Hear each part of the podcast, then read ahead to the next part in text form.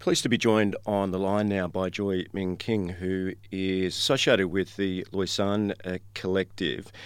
Joy Ming, we'll get on to uh, the work of the Lausan Collective in a moment, but we wanted to speak to you uh, to get your perspective on the, the protests in Hong Kong. There's, of course, been a great deal of mainstream media coverage, which I have to say, uh, is uh, more uh, noise than a signal, and uh, uh, not, not a lot of light in terms of uh, really revealing what's what's happening there.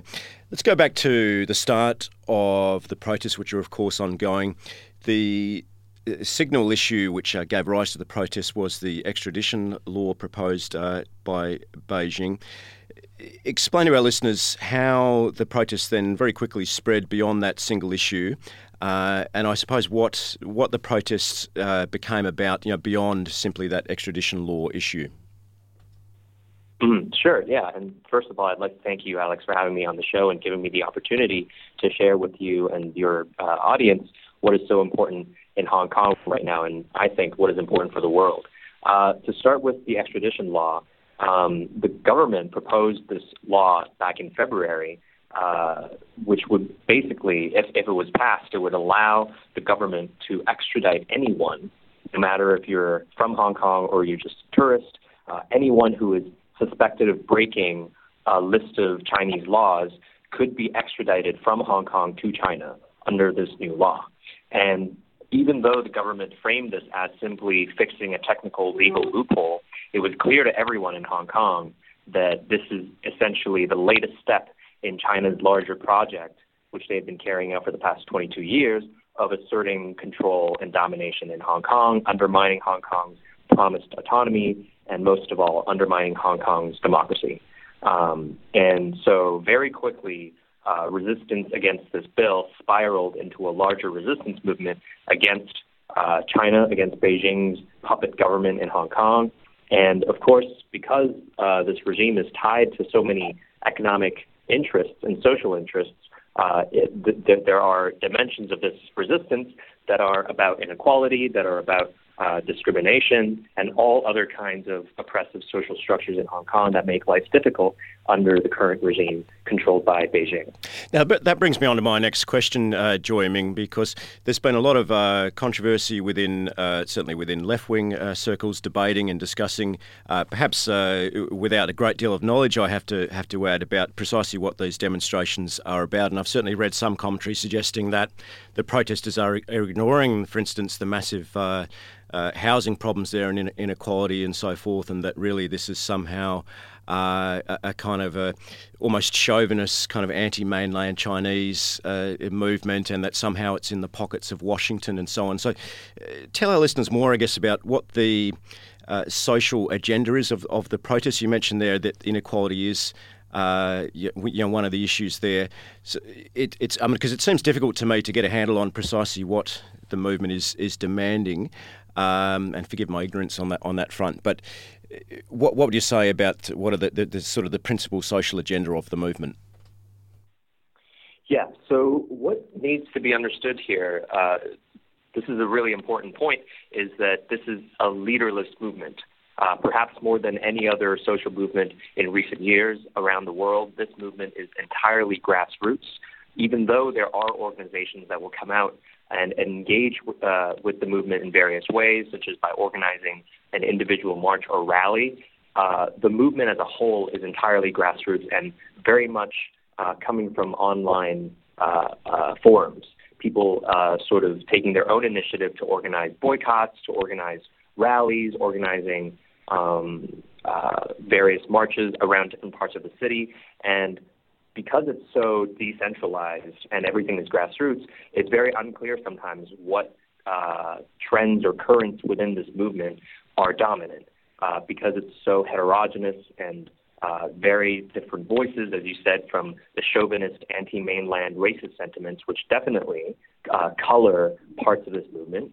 Uh, you have those people, but you also have people who are very conscious of these problems and are reaching out actively to build solidarity across the border with the working class folks in mainland China, people who are engaging with migrant domestic workers, for instance. And so there's a wide spectrum of politics that are emerging from this movement, and they're all quite different from each other. But I would say that what brings all of these currents together, so far at least, has been a rallying call to resist uh, the common oppression of the Chinese government, uh, to resist police brutality. That is actually, I would say, the most unifying um, element of this protest is the unprecedented escalation in police brutality has shocked and angered broad sections of Hong Kong society, regardless of class um, and other uh, social differences. And uh, so, yeah, it, it's. Uh, I, I've also seen commentary from the Western left, in particular. Some parts of the Western left have, have sort of uh, been observing this from afar, and you know, uh, making very uh, general, like uh, very old and stale generalizations about China and the Communist Party that rules China, and saying that oh, because they are an anti uh, Western power that they somehow merit uh, the support or solidarity of the West, even though we know for a fact that they are probably one of the world's most powerful capitalist, imperialist, and colonial powers oppressing their own people right now, among them, of course, being Hong Kongers. And so, what my friends and I at Lausan have been trying to push is a leftist decolonial perspective that is very clear about this essence of the Chinese Communist Party, very clear about um, the oppressions being in, uh, uh, being resisted by millions of people within mainland China and outside mainland China, and to build solidarity with oppressed peoples around the world uh, in the West uh, and in the Third World and elsewhere. Just just carrying on with uh, the Lausan collective that you mentioned there, tell us a little bit more uh, about it, the kind of people that are, are involved in it, and I suppose uh, what sort of uh, influence it, it has. Is, is it a small group? Is it very much directly involved in, in the protests? And I guess the, some of the work that the collective does.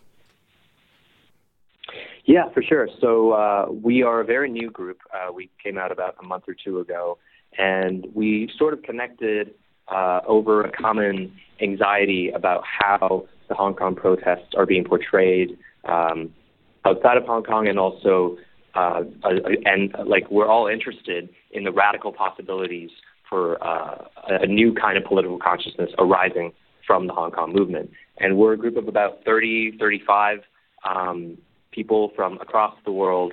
Uh, we, we, we all have relationships with Hong Kong in some way. I myself, I'm born and raised in Hong Kong. Um, but we have people who uh, are part of the Hong Kong diaspora um, in various parts of the world, the U.S., the UK, uh, Canada, um, and uh, all of, of, all different ages, and we're all in different uh, professions, I guess. We have some academics, we have lawyers. Uh, I myself am still an undergraduate student. Um, and so we're a, quite a diverse bunch, but we're all brought together by a common desire to see uh, a new kind of emancipatory future for Hong Kong, one that we cannot retrieve from our history, one that is uh, not simply against authoritarian uh, rule by Beijing, but also against other kinds of oppression that are tied to this authoritarian rule, the, the rule of financial uh, capital, the rule of um, borders, for instance, and police, um, state power, uh, more broadly speaking. And we're interested in connecting um, Hong Kong with the unfolding histories of this oppression all around the world, from places like Puerto Rico, Haiti, the Kurds right now, and Indonesia, and the list goes on. And so we're actively trying to build transnational solidarity to imagine a new kind of Hong Kong and Hong Kong identity that is not rooted in uh, archaic notions of what it means to be a Hong Konger, but rather uh, a Hong Kong identity built on struggle. Now, coming back to some of the distorted understandings of what's happening in Hong Kong at the moment, uh, particularly from uh, elements of the, the Western left, I mentioned earlier that uh, there is a perception among some quarters that uh, these this movement is in the pockets of Washington, and, and some commentators have drawn comparisons with the so called colour revolutions in Eastern Europe. And there's, of course, been footage of demonstrators in Hong Kong uh, waving the American flag and calling for American assistance, and even uh, waving the flag of the former colonial ruler of Hong Kong uh, uh, in the United Kingdom. So, is there any? Do you give any credence, uh, Ming, to the notion that uh, somehow this movement is? You know, a puppet of, of, Washington. Are there at least some elements where the Americans or you know, elements of the American government are, are, trying to uh, at least take advantage of the situation, uh, you know, for their own for their own political interests?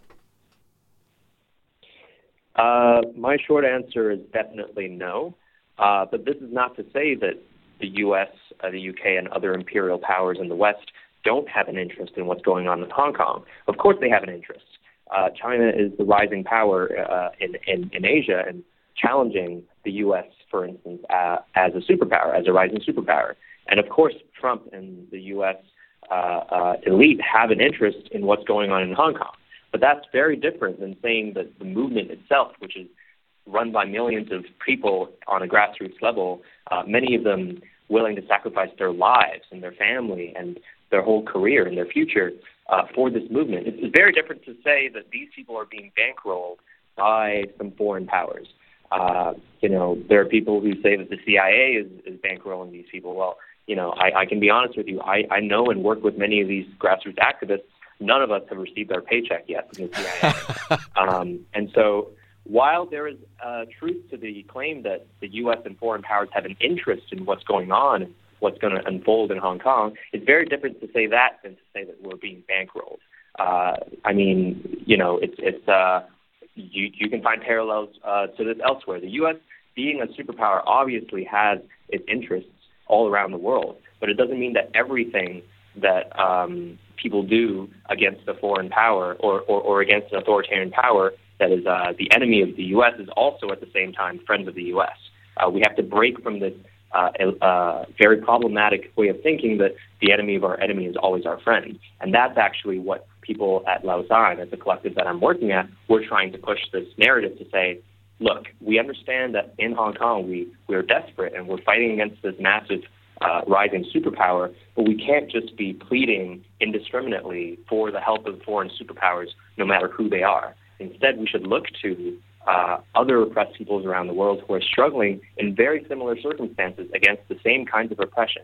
And very often, these people are not the friends of the U.S for instance, the folks in Puerto Rico. Finally, Joy Ming, I often like to uh, end interviews by uh, asking our guests to uh, look through a crystal ball, as it were, and uh, uh, give a sense of where they think uh, that this movement might be going. And I suppose one aspect of, of, of what might happen is the protests shifting at least partially their focus to, to the Hong Kong elite, although, of course, they're already doing that. The Hong Kong elite really being in cahoots, if you like, with the Beijing authorities. But, but just generally speaking, speaking, where do you see this movement going? It's quite remarkable that it's sustained itself for so long uh, already. Yeah, definitely. And uh, I hesitate to make any predictions because, you know, social movements are notoriously hard to predict, especially when they're still unfolding. It's very hard to predict where it's going. Something wild could happen tomorrow, and the whole movement could shift gears and, and uh, to something else. Um, but what I can tell you is that um, basically since uh, late August or since September, I think the movement's been entering into a stage of stalemate.